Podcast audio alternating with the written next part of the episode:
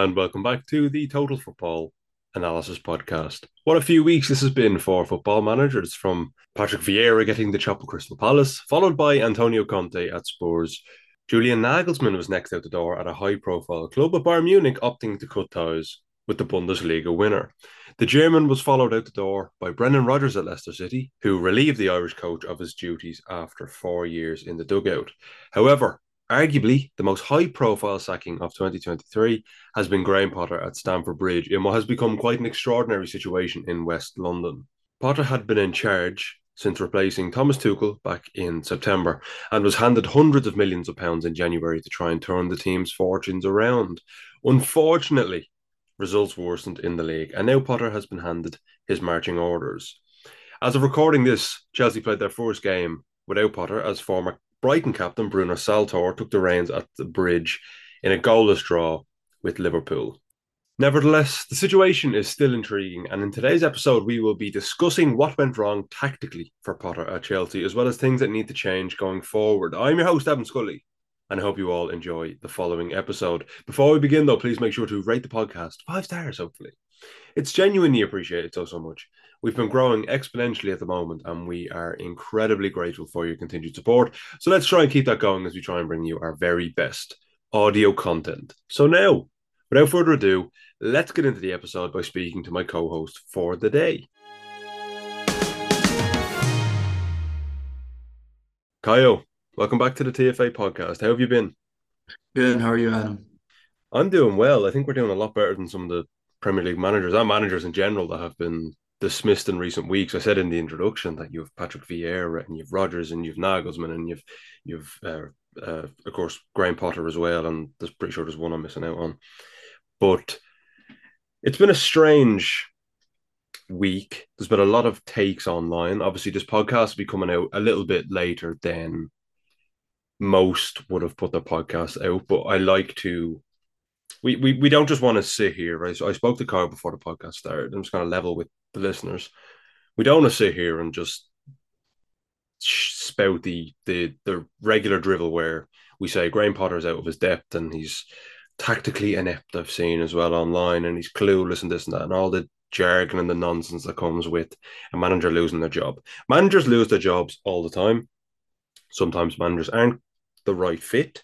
In this podcast, we're not going to just debate was it a right fit? Was he out of his depth, quote unquote, or whatever people want to spell. We're gonna we're gonna look at things tactically. We're gonna look at what went wrong tactically. We're gonna look at the squad as well and see if they have the right players to be able to play Potter's style of football that he wanted. If the fact that they have so many players has massively hindered them, you know, hint it, it has. And we're also going to be looking at replacements, especially. Actually, I, I won't reveal the name yet. I'm sure. I'm sure you can guess it's not it's not nothing that hasn't been reported anyway. And we're going to be looking at how he that manager can fare tactically with this team. Caio, were you surprised by the news of Graham Potter losing his job? Honestly, no. I think it just it could I couldn't see it going any longer. Um, they just, I mean, their his record at Chelsea just wins and losses. It's terrible. Thirty-eight point seven percent, I believe. One percent. It's it's. I, I think it's the worst in the decade. And yeah. um, position in the table, whatever you want to look at, it has been very poor, and they just can't seem to win games. Um, and I think at a club like Chelsea, it was just whatever the owners wanted to say that it would back become anything. I I just couldn't see it keep going, and I think mm.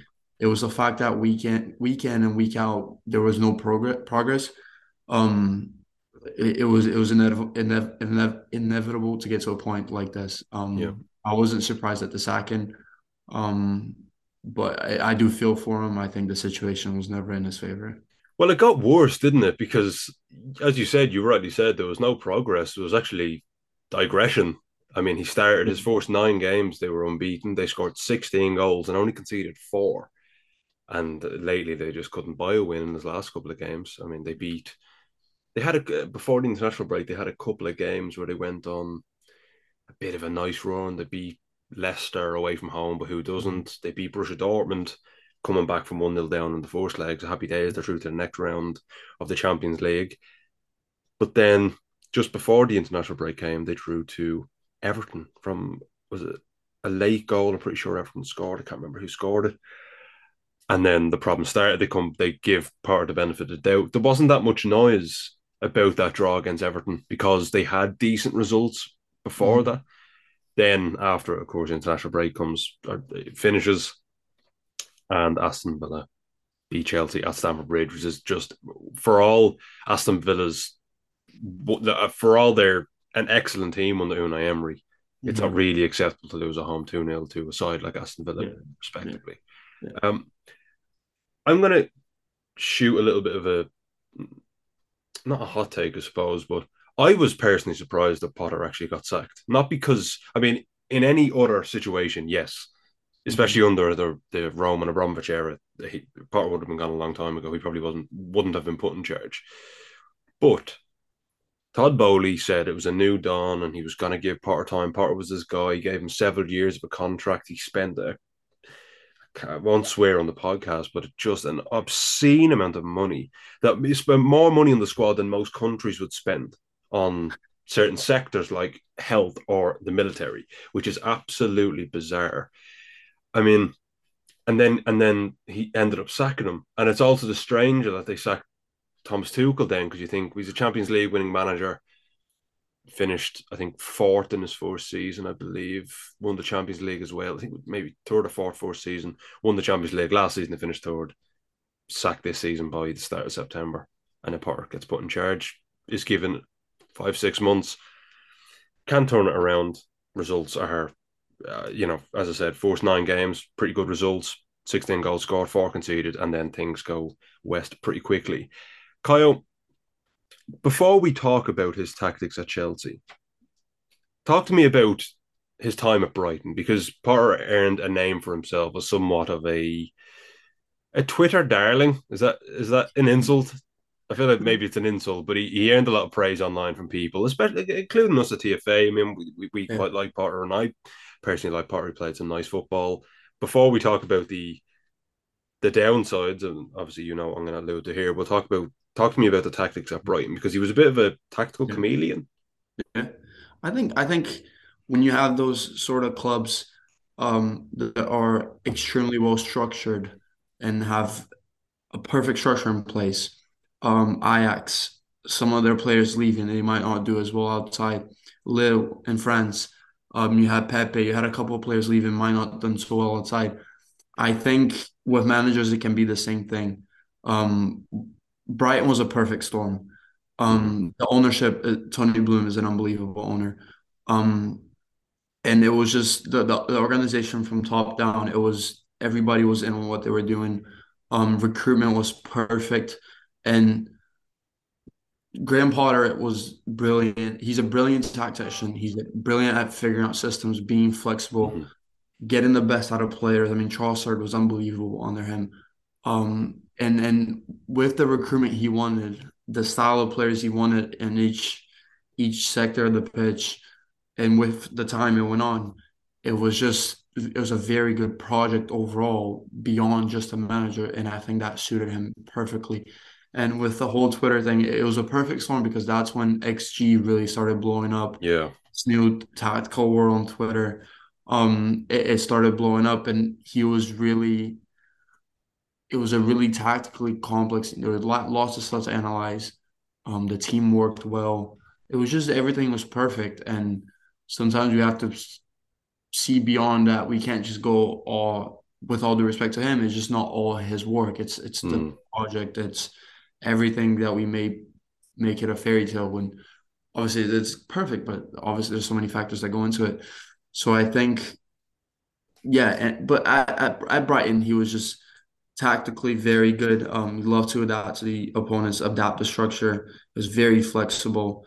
Um, yeah, it, has been Oil's last year, the most recent, but you can just remember how many variations and all the articles would come out about all masterclass from Potter and everything. Mm-hmm. It was just it worked out perfectly. And um, at Chelsea, you compare the two structures, the two situations, the two projects, and it's nowhere near each other. Yeah yeah, I think his style of play is just one that requires a lot of planning. I I guess. Mhm. Um, yeah. Well, I have a quote, and I love a quote on this podcast. We're talking about it was when Graham Potter was at Brighton, and you're right. He, uh, he used so many. There was no. I mean, okay, you can say. I suppose that the set formation they used was a three-two-five. Was kind of mainly what they use, or three-five, or three-four-three, whatever you want to call it. It doesn't matter. But at Brighton, I believe this quote came from Graham Potter said about formations. Now, formations being irrelevant is a hill I'll die on forever, especially in the modern game. It's something I've debated before, something we've been debated, uh, Caio, you and I, and Brian, on the podcast before about whether formations are actually relevant in the modern game. Potter said, We don't really see the formation as the end goal. The team needs to look consistent regardless of the formation. Then it's about personnel, how you want to attack the opponent, how you want to defend the opponent. At Brighton, he used a plethora of formations. I mean, from 43 1 to 325 to 352, regardless. Why is that so difficult to play against in your in your thoughts, Caio? Is it like because you don't know the personnel you're going to be coming up against? He's constantly changing the personnel, he's constantly changing the spaces they're going to be on the pitch. Why is it so difficult to defend against? And if you're a manager and you're analysing the game, mm-hmm. or the you know you're coming up against Brighton, you're analysing them, you're thinking, my yeah. God, I have no idea what he's going to do. I think it's it's it makes it incredibly difficult because as a manager, one you want to obviously the analysis you want to take for yourself and how you're going to prepare for the game. Um, for that, you need to know roughly how their where players will be, how they're going to structure um, tendencies and movements, and patterns and behavior. Um, when they're so flexible and and and you know they're not only going to adapt to your game, they're going to adapt throughout the game. So it's it makes it very difficult for the manager to prepare and, and kind of develop his own game plan. But also the second point of analysis is related to the players. So the players know who's going to be where. Um, in our structure, the right wing, what's what's his task going to be out of possession? Who's he going to have to be around? Everything like that it's also difficult relating it to the players. So it's just it, it's it's it's completely unpredictable and and mm. um it's very very difficult to play against. Um, I think, however, I think the constant change and the struggle to find a formation was also at the heart of his downfall at Chelsea. Um, yeah, well, we'll discuss that now shortly. And actually, there were there, there, were a lot of patterns from his time at Brighton and his time at Chelsea. I think one I noticed as well was usually in the three two five, if you want to call that the formation in possession. I don't really like labeling formations in possession, but just to give the listeners a kind of guide, rough guide, a, a guide of what I'm talking about. It was a three two five. You could double pivot your back three, obviously, and then you'd have your wing backs holding the width in your tree in front, of course. Usually, I believe it was on the right with Pascal Gross, who isn't a wing back. Mm-hmm. He's a central midfielder, but he would play as a wing back. And it looked strange. It was like, why is Pascal Grossman his wing back? But it was never really like that because he'd always usually come in field yeah. or something, or, or and then the right central defender would step up and maybe overlap. And at Chelsea, you see the same. It was mm. more so on the no, it was on the right or the left, depending on who was available. So if it was I mean, I remember the game again. And the first couple was Sterling, as I said, Sterling, yeah, back, and then Cucurella yeah. could also. That was it as well. I was going to say it was his first game, I believe, against uh, Salzburg. Mm, I think Salzburg, yeah, yeah. And Sterling was a wing back, and people were thinking, "Why is it? It's, it's Sterling's not a wing back though. Like he he'd come inside, he'll be able to take the winger on one v one, and then you've Cucurella will overlap on the left, and it creates a weird shape in possession. But whatever, on Loftus the right, at Brighton. Yeah, yeah, and I was going to say on the right then, obviously Loftus Cheek kind of did the Pascal Gross role. He'd come inside, and then you have the right. Reece James could could play right centre half. But the problem was as well injured for so much of the season. Yeah. Uh, also, before we move on, if, if you can hear my dog on this podcast, I'm so sorry. He's been extremely noisy today, and nothing I can do. I've tried to stop him, but he'll do what he wants. So apologies to listeners. Anyway, one of the things, Caio, that I suppose. I mean, I I just looked at the stats in front of me, and it's it's it, it, it's absolutely horrendous. Something that transferred over or translated from his time at Brighton to his time at Chelsea, that everyone knows, of course, is XG and expected goals and the underperformance of XG. I mean, when he was at Brighton, XG, as you said, kind of the XG revolution happened then, but it seems like to just be so centered around Graham Potter. It was almost like the G and XG standing for Graham. It was bizarre. So let's look at his. So last season, actually, I want to talk about last season with Tom Tuchel. Uh, 55 goals from open play in the Premier League, 57.32 XG. So it's not not too bad. In all competitions, that was 56 goals and an XG of 60, I believe, or something along that line. Sorry, yeah, sorry, that doesn't include the Champions League though. Um, the underperform there's still an underperformance there, but it's not it's not too bad. It's passable. This season, you ready?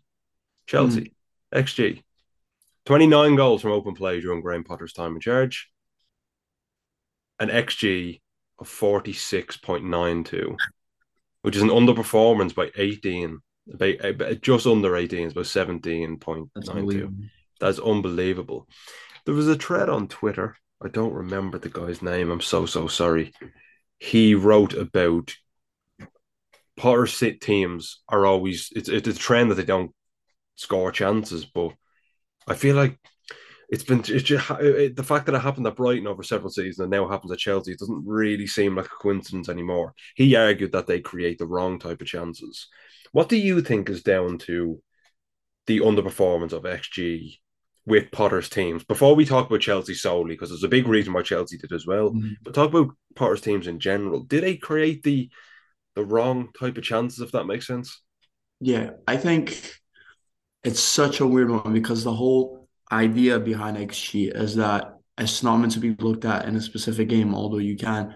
Is that in the long term it will mm-hmm. average out, and I, I think to some extent it did at Brighton because I remember there was one season I forget forget which one that um they finished, I believe it was like one or two spots out of relegation. And if you looked at expected points, they were like four, or fifth.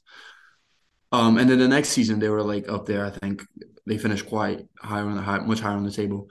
Um, but it's meant to average out, and at Chelsea it just hasn't, and and you just have to wonder why. Um, I think. I mean, he gave an interview. I think it was the other week where he just goes, if you look at the XG, and I think as a manager you can say that publicly. Yeah. Um, I, I, actually just just sorry not to interrupt you on that, but just speaking at that point before I forget, uh, it, he was 100 percent right in what he said because yeah. John McGinn's yeah. chance was a low XG chance, but you gotta read the room as a manager in the situation like that because fans do not want to hear that. Yeah, and and then I think that gave us a little bit of insight into his approach. I think on his day to day work, um, the way he evaluates performance and the, the, the development of the project tactically is I think XG plays a key factor in that. And while that's good and that should be the case, you just kind of have to stay take a step back and look beyond that because there's so much more. And I think that uh, creating the wrong sort of chances is is a very good um thing to get at, and it's quite complex. But in I think you just have to speak about Chelsea as well because the the kind of players they have. Um, well, they loaned Lukaku out to Inter yeah. Internazionale, obviously, and while Lukaku has his flaws, yeah, he's he still by far the best centre forward they had in the squad. Yeah, what did you make of that? And also, I mean, I, to hmm. talk, we'll talk about Lukaku first, and I know he wanted actually, I know he wanted to leave, but talk mm-hmm. about Chelsea centre forward as a whole because they did bring in Aubameyang. He chose to leave him out of the squad in Europe. Yeah, I mean, is is I mean, can you can you blame him for that, or do you, yeah. like do you understand why? Uh, some some I do. I, Aubameyang, I think uh, should have never been. A, yeah, it was, a, it was a questionable transfer in the first place. I think Chelsea this goes beyond Potter or even ownership. I mean, the past, I think since Drogba, what has been going on with Morata, how many strikers have come in and just Timo Werner, how many have just come in and just looked like a shell of themselves. It's just very weird. But yeah, um, I think it's it's a weird one because they don't have. I mean, you can't when you when you look at the squad, you can't just loan out Lukaku, given the talent talent he is, and um, if if you loan them out but then you sack the manager a couple months, couple weeks later, it kind of shows like, well, okay, let's say you loaned him out because he didn't fit into your system, and maybe he didn't. You're gonna bring a manager you know, it's just there's no like consistency in the project. And one thing that I don't think I, I think we shouldn't forget is that when Chelsea were flying under Tuchel, was one thing that you would hear week in and week out was everyone scores goals. It was something like 17 mm-hmm. different players have scored this season. They would win, and you look at who scored, and it'd just be like Reece James and Azpilicueta, uh, Thiago Silva, Rudiger, and and it, it was Tuchel was able to get the the whole team to contribute to that, and I think I'm not sure about or Potter's system, but it's just it, I'm not entirely sure, and I think when you when you go approach it with we're going to create the best chances for our attacking players to finish, when you have Mudryk, Felix, Havertz, who are unbelievable creators mm-hmm.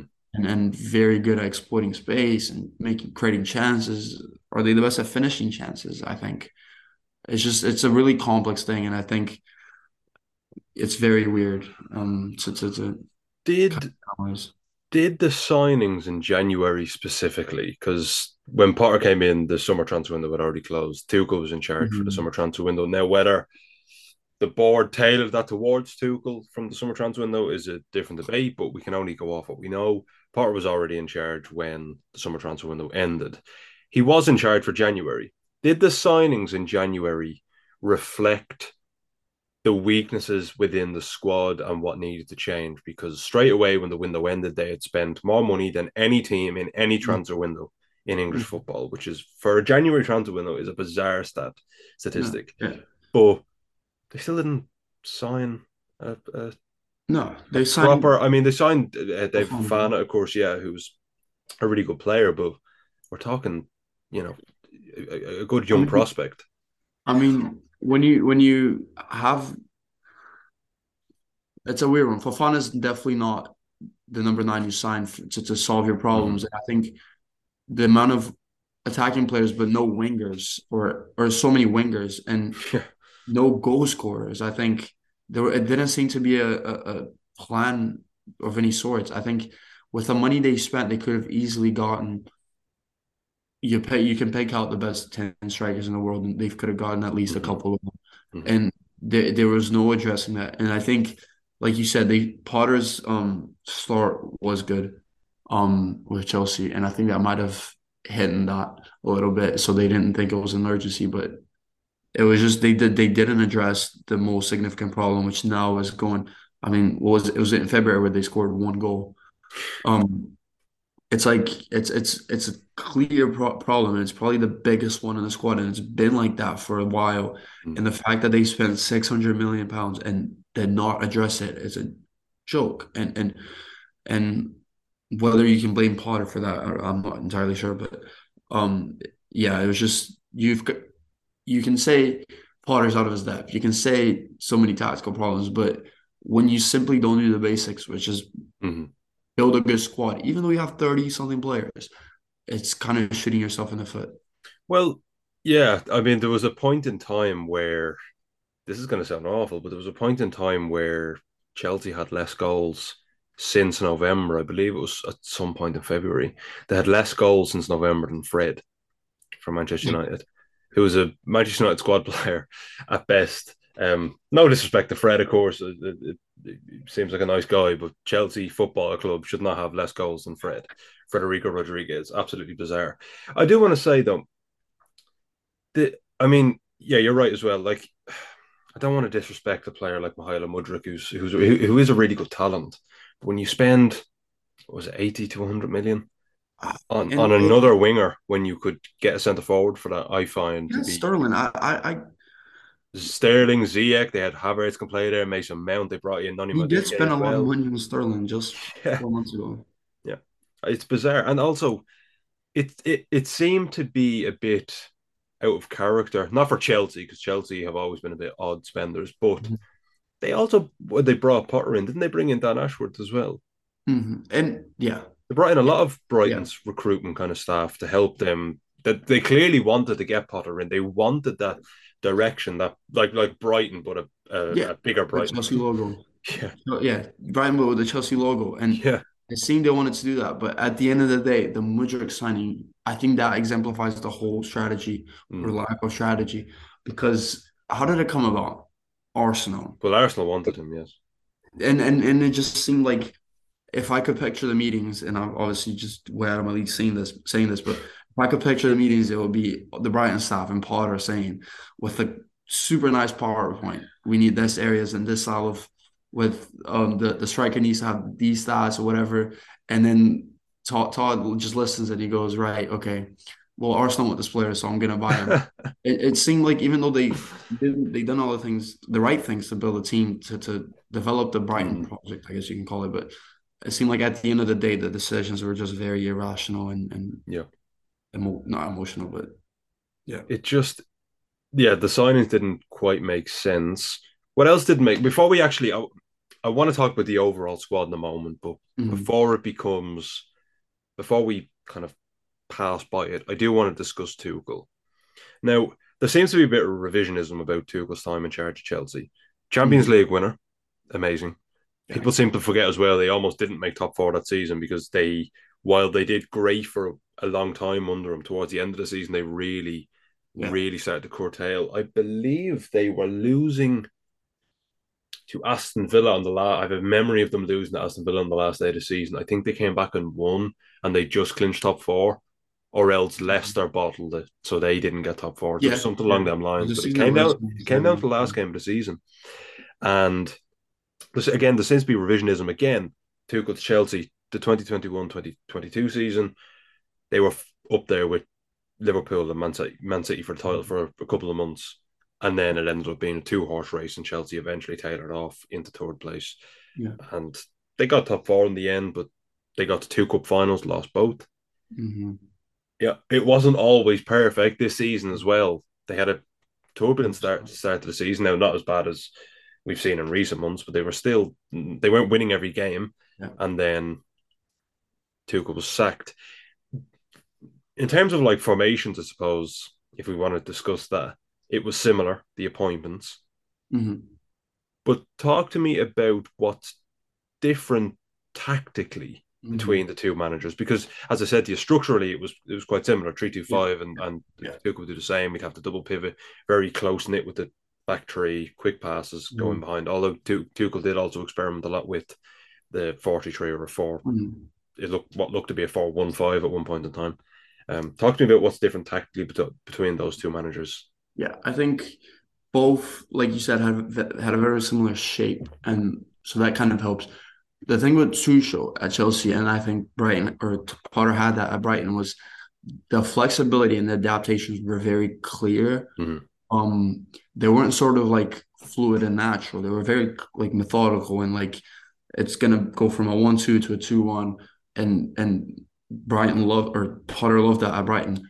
Um, there wasn't there was nothing of that sort and at, at Chelsea now. Um, it seemed like he was it, it, other than rather than uh, adapting the formation, it was more he was struggling to find a formation and a system that worked. It was like me in FM when I'm just trying to find the right formation. I can't seem to, I'm always changing. It's just, um, yeah, it's it's it didn't seem like it was very methodical, and it was more seemed like trying to mm. find the or trying to find the right solution. I think with the squad, when you add that many new players and there's the whole dynamic of training and how difficult it is with so many players. And when you add that many players at once, for the manager to to know in and out the quality of his players and how he's gonna play well with him and how this is gonna work well dynamically on that structure on the left side, it's very difficult for him to know that. So for him to come in and and put a clear formation, a clear not not formation, a clear structure mm-hmm. uh, with shape and tendencies and f- variations. It's very difficult, and I think he related to, to Tuchel a bit in that he was adaptive and he was very flexible at Brighton, and there was a, the the flexibility was there, but at Chelsea, it just it's very difficult for him to do that because to do that you need to have a good idea of your players, of who can play where, and he showed signs of it with Loftus-Cheek, lost his cheek, and trying to get him as a situational wing back. Mm. But it was just it never seemed to click on and, and find Um, because even when you speak about managers to have flexible, you said it, flexible organizations and everything, there's always a base kind of something they built from. Yeah. And Chelsea never had that. And I think it's very difficult when you have that many players and and quickly they come in so quickly. Well, one thing I noticed between the two of them, when especially when you look at the kind of the heat map between both managers during the time, there obviously Tuchel's was far more uh, more difficult to gauge because there was, uh, I suppose, he had been there a, a, a much longer time, whereas yeah. Potter was easier to get the kind of a nice sample size where you can see exactly the areas they were trying to play. This season, anyway, again, it was a smaller sample, sample size for Tuchel, but there was clearly more progression through the half spaces, and I would classify that as the central areas. So I classify the central areas myself as the central corridors and the two half spaces, and then the wide areas that are own kind of entities.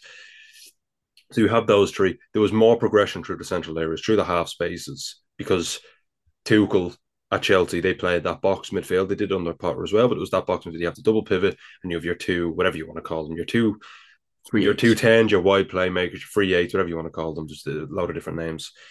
But they'd have that box. They try play into those areas. They always did, and they, you know, with the double pivot, they'd stay really tight with the central defenders. Quick passes, like kind of like Brighton do now to a lesser extent, I suppose, though. But they always wanted to try and, you know, constantly use the double pivot, break the lines, quick passes, short passes. Under Potter, it was more. I mean, they they they played more passes per possession I, I apologies, I can't remember the, the the statistic off the top of my head. They played more passes per possession. They were trying to play a lot down the sides as well. So there was a lot of what I'd call U-shaped possession, where whereas you just you say like wing back, yeah, back to the central defenders, out to the left wing back up the line, and you back again. You can't break through, so you go back to the other side. It was just constant, constant, constant. Yeah. There was a lack of central penetration and that means ultimately you're left having to cross the ball a lot from areas that lead to low percentage chances. Because I say this all the time, people think crosses are a really high percentage chance of scoring. They're one of the lowest, and I don't mean low crosses like, like, like, cutbacks. I'm talking. No, yeah, it's like it's something like thirty percent of crosses. Yeah. So and like goals, it's yeah. it's ridiculous. Yeah, and also I'm talking about like aerial crosses here, so it's yeah, even yeah. harder because okay, if you want to talk about cross like the Man City, the the you know Ilkay Gundogan cutback specials, like okay, yeah. like it's a better chance of scoring, especially when you've great players. But yeah, with a cross that's just from the flank, lobbed into the box, yeah. and you have to head it. There's a million different oh, variables oh, stopping. And then not only that, you have Havertz, Felix in the box.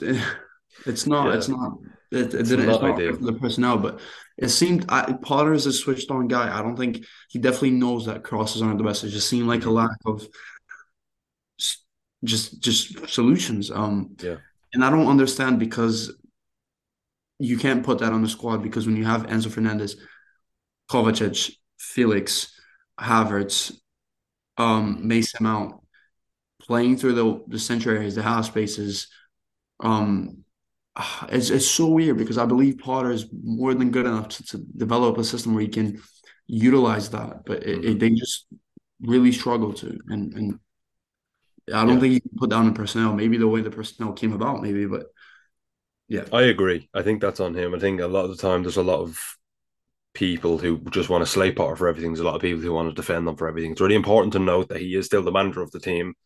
He decides the style of play, he picks the first 11. What I do want to say as well, though, is moving on more to personnel again. There was times where, as we discussed, Potter wants to use those wing backs to come inside and then the, the, the defenders overlap, the centre halves overlap, the wide central defenders, sorry, or fullbacks if you want to call them as well, in the in the back three. But then he'd have say say he wanted to put Sterling on the left, come inside, and then you'd Koulibaly on the left as well there was clearly a personnel issue when certain individuals weren't available. It's why Marc Cucurella was always picked, and people were criticizing, yeah. saying, "Why is he's not playing well? Why is he being picked?" It was okay if you don't pick him, you put Koulibaly left central defence, yeah. and you want to play Sterling as a wing back or whoever you want to put as a wing back, and they come inside, and then you put Koulibaly overlapping a right footed central defender yeah. overlapping on the left, who's not really that great with the ball. Doesn't work. Same on the right. Reece James is out for long periods of time. There's no Azpilicueta. You're kind of stuck in a situation where you can't really do the mannerisms you want to do within your team. But again, that's down to the that is down to the coach to it is because sure... you can't. It's it's it's you can't have a system, a way of playing independent of the players, and it's you need to be good enough to to. I mean, we're just taught. I mean, that's a pattern, right? The yeah. overloading the white area, overlapping. Yeah. You have to figure out other ways. You can't just be so dependent on that to, to where you don't have Cucurella, or if you don't have Cucurella, you still try to do that with players that aren't good enough. You, I, I can't be that. You mm-hmm. can't be that universal in, in your approach. You need to be that to the players, and whether that is changing the formation and and the way of playing and where you're going to play through you have to do that. You can't just be dependent on the on the system. It has to be dependent on the players. Well, when he came to Chelsea first, he kind of stuck with the same formation that Tuchel was using, 3-4-2-1 if you want to call it, or 3-2-5. I'd probably call it more so because it spends more time looking like that. Then he changed a couple of months into a 4-2-3-1, rather basic again. We talked about earlier going back to basics. It was going back to basics. There wasn't anything too fluid about it. It was really kind of – your your your casual 4-3-1 where you put basic principles in place still didn't work. Chelsea still couldn't score. He switched back then to a back three towards the end of his time in charge, and it was it was too late. The, the kind of the damage had already been set in for for several months by then, especially since November onwards. But what I do want to discuss, Caio, we talked about the players they brought in, the signings. The squad was, I believe, 31. Can you can you imagine putting yourself in the shoes of a manager? So say Graham Potter sacked, Caio, you get a phone call saying you're going to be the next manager of Chelsea. You walk in to train in that Cobham, right? You walk in, you see a beautiful pitch, it's gorgeous. The, the sun is kind of shining through the clouds, it's a beautiful day. And there are 31 players all standing there waiting for you to take the session with your coaches like what do you do how stressful is that yeah i think there's so many dimensions to it. I think the first and obvious one is the training session individually. As a coach you want to develop set drills and sessions that one keep keep everybody engaged. There's no mm-hmm. not much standing about um that that you can utilize everyone. It is just very impossible to do that with 31 players. And they i've I've read that at times they would just split them off into two um different, two different sections or whatever. It's like summer camp but you go summer camp yeah, as a kid. It's, it's crazy. But so obviously the logistics of a session become very difficult, and that that that's the implication of how is the team going to progress tactically when you can't develop efficient training sessions. Mm-hmm.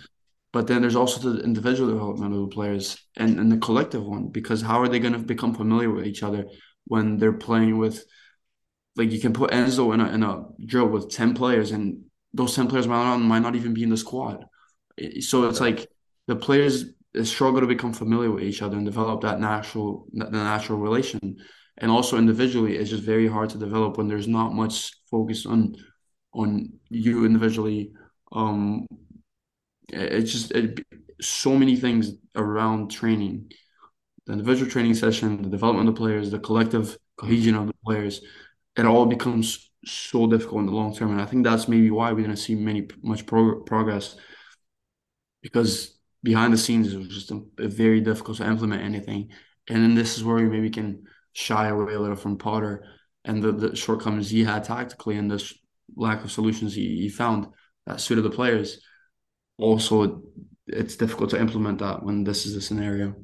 I mean, I can't imagine going into to training in the morning with your coaches and you sit around yeah. the table and you're discussing the session you're going to put on, the stress you would feel putting yeah. on a session designed for 31 players or in mm. excess of that because you've young players as well. And just, I, I struggle to see how they're going to offload that, by the way, because many of them are on significant wages and they're not going to just want to leave. It's so. going to be like a, a, a fire sale in the summer at Chelsea. You could get Mason Mount for five million and all. It's going to be crazy. You're going to be able to pick up players for nothing because they and now some and now some of them and now some of them have what do you call it um seven year contracts so that helps well that's what they did obviously they used the amortization to, to get around ffp if you want to call it to give players Mykhailo Mudryk's bringing over 80 to 100 million to give him a what was it, an eight year contract? Yeah, it'll come back around. You know what I mean? And then it, it yeah, it breaks down then to like eight to ten million a year, which isn't doesn't look that bad, but it's on an eight year contract, and he's had a pretty woeful four season already, so it's kind of alarming. But getting back to the training, yeah, I mean, and even just not regarding how things work out on the pitch and, and how stressful it would be to put the sessions on. Can you imagine psychologically Yeah, leaving? So you put a squad of 18 out on a match day. You have your your first 11, you have your seven substitutions. You still have 13 left over that aren't going to be picked. Yeah. And they're unhappy because they're not even traveling. Footballers, at the end of the day, some of them, I'm sure, are happy to pick up a wage. I'm sure. There's some people that just don't care. They're just happy to pick up a wage. There are most, I'd say, I would say 99.9% of footballers want to play football.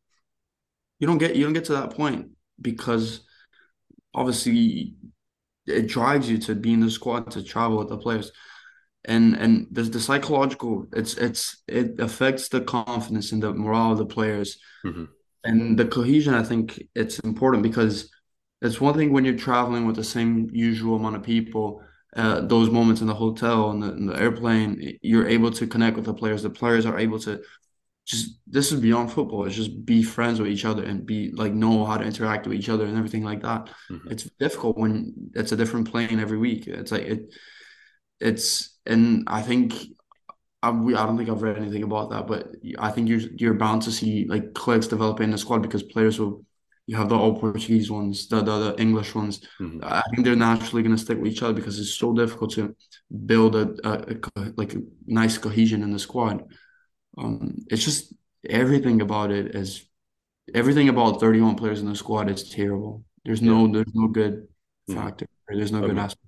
you have great players, but actually, I used a quote last week on a podcast with Stevie Grieve. He came on, and he said in a different podcast before, but I requoted him in this one. He said something something along the lines of, "It's like a student going into Tesco, basically." Mhm. And what he meant by that is they just go in, like nonsensically spend money on stuff Yeah. they don't need Yeah. and then you know you've you've you're left with apologies to the listeners you're left with crap everywhere at home.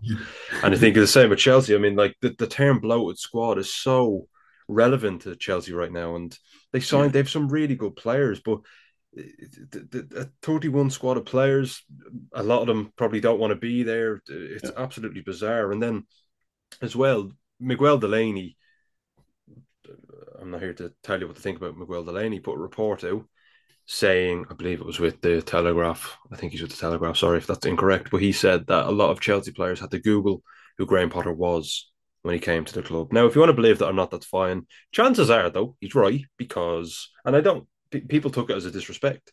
A lot of them had never played in the Premier League before, and they're coming over, and they probably didn't know who Graham Potter was. So fine. Not every player, you One know. hundred percent. Andrey Santos playing in and out of Vasco, so Vasco in Brazil did not follow Graham Potter's. Like, it's it's and it's not like they bought players from like similar areas. It's just all over the the world that they bought Yeah. players.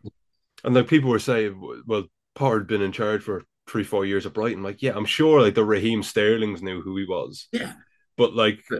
Uh, someone like maybe a Koulibaly or as you said, an Andrey Santos, no chance. Like, Yeah. why why would they know who Graham Potter is? It's not a disrespect to Graham Potter. Yeah. I- And we I- forget that we follow football week in, week out. Players are playing week in, week out. They're not going to be following. Um, yeah, I think the the squad is a terrible problem, but assuming the ownership and the next manager can get around that, I think there's unbelievable quality there, and I think it's it has potential undoubt- undoubtedly. Well, let's discuss then the next manager coming in. Well, I, at the start of the podcast, I didn't want to reveal the name too early. I'm sure it was pretty easy to guess what we're going to talk about. It's, it's probably it's literally the only name being linked with Chelsea at the minute. Obviously, is recently dismissed Bayern Munich coach Julian Nagelsmann, who is he had he was dismissed from Bayern. Again, that would be a whole different debate of whether it was right or wrong. It was probably a bit more unfortunate than Potter, but there was a lot of issues with. I mean, there was reports coming out that he was skateboarding into the training center, and people didn't like that. Which is just, I mean, it's kind of, it's a bit, it's a bit jarring to hear because it doesn't matter. Doesn't matter if he flies in. Doesn't matter if he, if he, you know, comes in in a jetpack. Doesn't really matter to, to many people what his mode of transport is. But anyway, let's discuss his like I mean likely the likelihood is that he will take over Chelsea. Mm-hmm. There are really no other names being linked to the club at the minute, apart from one or two reports, but it's not nothing concrete. Julian Nagelsmann seems set in stone to be the next Chelsea manager. Would you think that it would be sensible to put him in charge now? Because the Premier League season is over for them. You can just forget about it. Uh, but they are still in Europe. They play the champions, of course, Real Madrid, which is going to be an awfully difficult game. But would you put Nagelsmann in charge? Do you think leave it to Bruno Saltor to the end of the season? Yeah, I don't. Assuming Nagelsmann takes over, um, I don't. I don't think putting him in charge now would be a good idea because he has no time to to, to prepare, no mm-hmm. time to support the squad. Um, it would be kind of shooting yourself in the foot because he would be bound to have a difficult couple of weeks. And that's already going to build up a psychological stress going into next season and the whole media like pressure going into next season. Whereas because you have nothing to play, let's be realistic, they're not there's probably come back to bite me, but I don't think they're gonna beat Real Madrid.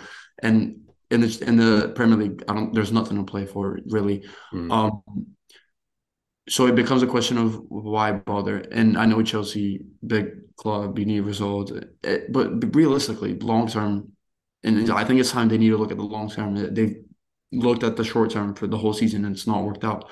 I think maybe you sacrifice the next couple of months and you appoint him in the summer. I think that has to be the go to because I just, as good as he is, I don't think any manager could come in and do a job with 31 players because of everything mm-hmm. we spoke of. Going into next season, if if they have a decent summer and that and I mean signing absolutely any nobody maybe maybe a decent, a decent summer would be offloading a lot of yeah. players rather than signing uh, offloading at least six players yeah six players and assuming they have a decent tr- uh, summer and everything I think Nagelsmann will be dangerously good in the Premier League I think Chelsea are bound to, to be he could turn Chelsea into a top top club I think the whole at Bayern there was a whole lot of problems off the pitch because he had he liked to do things a certain way. Mm-hmm. He liked to his own methods. And I think Bayern is a club where the the it comes it's very top down and it's very clear cut organization. And I think there was a lot of conflict there. I think similar to Ten Hag at United, I think if you give him the freedom, mm-hmm. he's he's I think he's one of the most promising managers in the world. I think if you give him the, the chance in the long term, I think he's gonna he's gonna do build a very nice project. Tactically, I think it'll be fascinating to watch. Nagelsmann, I think at Bayern so far, or throughout his career, he's proven that if anything, he plays, he can play everything. He's a tactician. He knows how to, mm-hmm.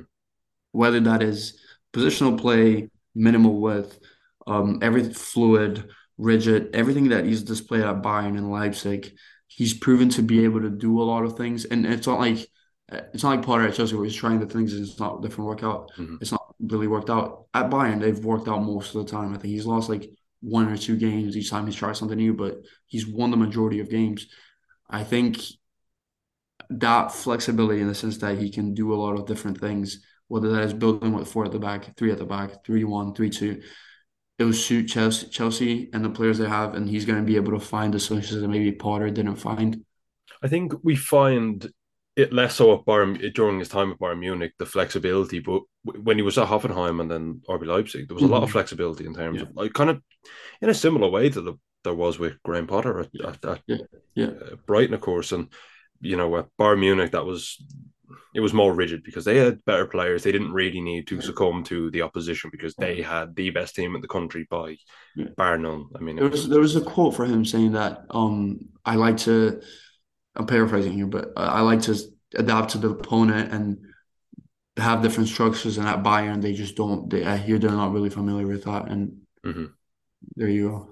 Yeah, and I mean, it's I suppose it's a difference of philosophies. Um, but in my mind, if you put a manager in charge, I think you kind of you let them you let them spill their belief system on the yeah. team because I think otherwise why are they in charge and you don't get a Mandarin to change how he thinks. I think that's silly.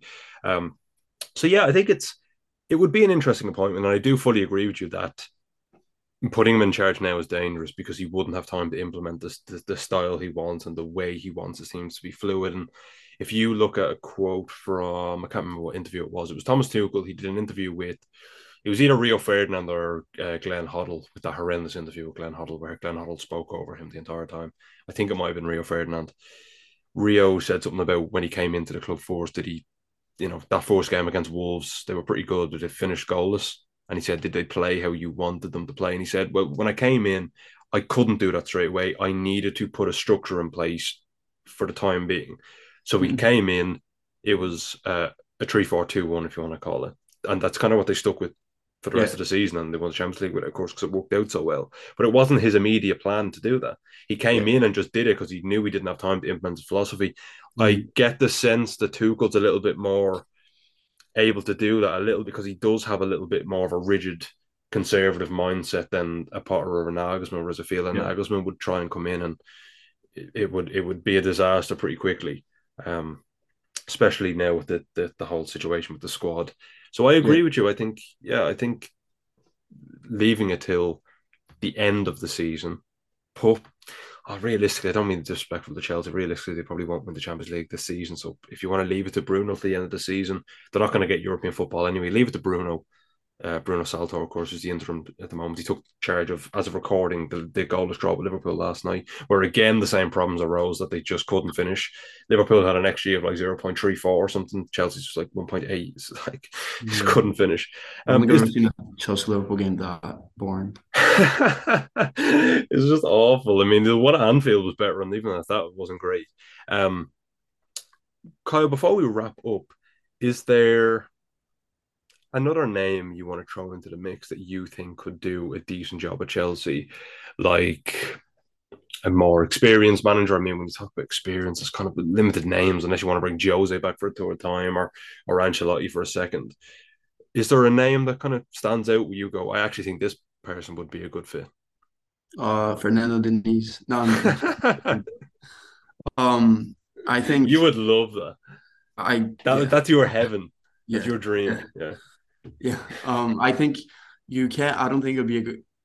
I don't think I need to say this, but I don't think it would be a good idea to go on the route of Conte, Mourinho, mm-hmm.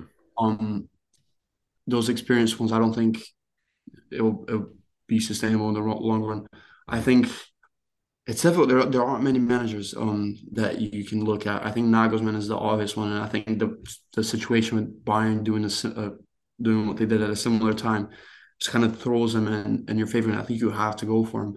Otherwise, I, I can't. I, I know Pochettino is always speculated with everyone. I think he could be good, but I mean, I'm not. I'm not entirely sure if you, I. I don't see Pochettino. I, I do want to say he's a gamble, and because while he built a really nice project at Spurs, struggled at PSG, has he cemented himself as a as a um, elite manager in the sense that he's going to be able to compete with Liverpool and Chelsea or Liverpool and, and, and Man City. We're not Liverpool anymore, but Man City and Arsenal now. Um, yeah. So that technically that would be a gamble because you don't really. Whereas like if you're gonna gamble, why not go Nagelsmann? I don't see why. Mm-hmm. Um, but other than that, I'm not. I don't. I can't. I, I suppose that there's, there's Luis Enrique. That is true. He, he was a name I was gonna bring up, but just just quick before we do, I, I just touching on Poch, I think the difference with Poch is obviously with Nagelsmann. He has Premier League experience, of course, being with Southampton and Spurs. But the problem is, there seems to be, and this is just, of course, my opinion, there seems to be a lot of chat that he's an elite coach. Um, I, for myself, don't put Pochettino into the elite class of managers because no, he's not. No, yeah, I, I put him in the same kind of class as a no, I don't want to say Graham Potter, obviously, because I, I, I feel like, to, respectfully to Potter, I feel it's a bit disrespectful to Pochettino because Pochettino's a Champions League finalist. He was still got Spurs consecutively in the top four, and of course won a league he's, with he's PSG. Between, but, mm-hmm, he's in between yeah. Potter and the likes of. He's sort of like rank two. Potter would say rank yeah. three, and then you have like your Guardiolas, your Klopps at rank one. It's kind of yeah. For me, they're elite managers. I would say Poch is maybe in the same class right now as oh, do I say this? Maybe I'll leave it. Ten Hag, is that fair? Because no, do you not think? Well, yeah, I mean, Ten I Hag... think Ten Hag can easily be number one, easily. It's so But- difficult.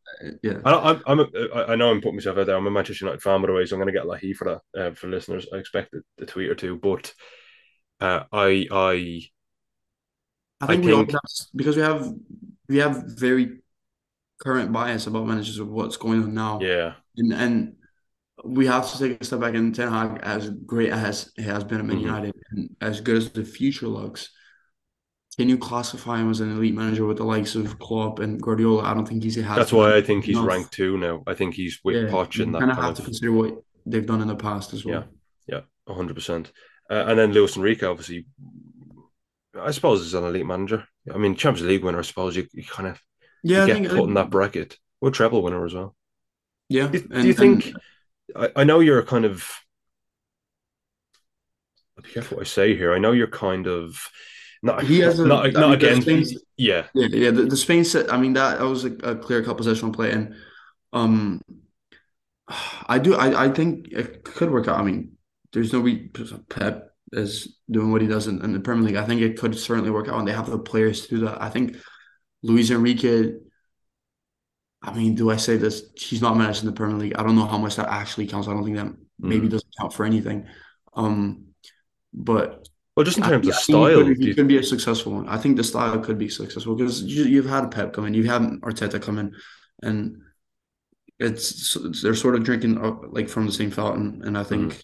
yeah, the players are more than good enough to do um, what he wants to do. I think one thing if Enrique comes, he's going to learn pretty quickly. You have to be slightly more flexible because. could argue that.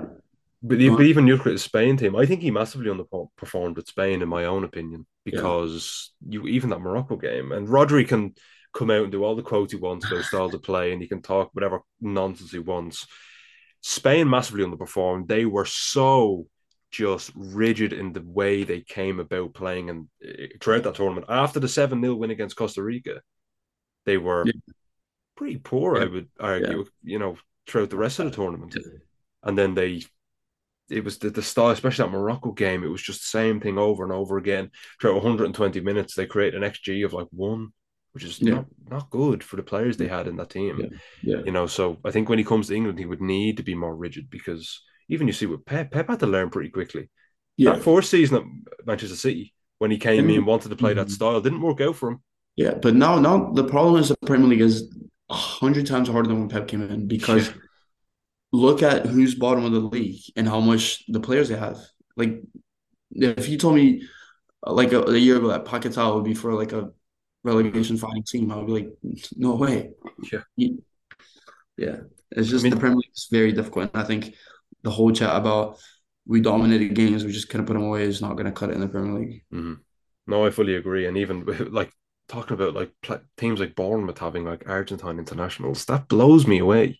It's like been, uh, 10 years ago, it was unheard of in the Premier League, and now it's just Not even commonplace. Forest, not even Forest. They play, they have Danilo, who's Yeah, the most Yeah. exciting Brazilian prospects. Yeah, unbelievable. So it's interesting. Caio, thank you so much for giving me your time. I'm going to give you the opportunity now to plug your magazine piece, actually, because I just Mm-hmm. read it yesterday, I believe. Because I read I read a couple of pieces from the magazine. I read it yesterday. It's a really good piece. So plug it there. Yeah, yeah. Um, it was about time I just did something specific to, to functional play. Um, this the piece basically looks at um space as a concept in functional play, and um, big shout out to Jamie Hamilton. I used a lot of his pieces as a kind of influence, but the piece just breaks down how space is conceptualized and viewed in a relational mindset, uh, rather than a positional one. Um, so um, I won't go into much into it, but it's it's very interesting and it, it gives a better idea as to how relation team, relational teams think and and function and and yeah, and I think it's it's one of the hottest topics right now, and I think the piece just helps provide a little bit more clarity into to how Napoli and Fluminense and some of these teams approach possession. Um, you can find it on my Twitter. Um, yeah. Awesome. And you can also find it on the TFA website. To buy the magazine, it's only five ninety nine, which is the same price as a pint in this day and age. so please, please go get the magazine. There's some absolutely genuinely some excellent content. I spoke to Chris, the owner, the founder of TFA. I spoke to Jamie Brackpool as well, who is the designs the magazine, and I said this is the best magazine we've put out in a long, long time. I think it's an amazing magazine. It, like without doubt, the pieces in it are unbelievable, so diverse. I mean, the one about La Pausa, there's yeah, unbelievable. But Beth wrote the piece on La, uh, La Pausa, and you have like uh, uh, I Bryant, of course, friend of the podcast too, always on. He wrote a piece looking at Rafa Benitez's next club, and then he wrote about Leicester City, and I think right now he's the favourite for the Leicester job. It's unbelievable. And and and, and um who wrote about Zinedine Zidane? He's one of my favorite managers of all time. Finton is unbelievable. Yeah. He wrote and he was analysis from back in like the nineties when he was with Roma and stuff. Oh, so good. I mean, again, like crazy. Seriously, I'm not just. Of course, I'm going to be biased, but it's an amazing magazine. So please do go and check it out. Uh, Caio, thank you so much for coming on. To all the listeners at home, I hope you enjoyed as well. Make sure to tune in on Tuesday for another regular episode of the TFA Scouted podcast for you all to hopefully enjoy. Also, make sure to rate the podcast too and share it with your followers, friends, and family as it really helps us to grow. Thank you all for listening, and goodbye for now.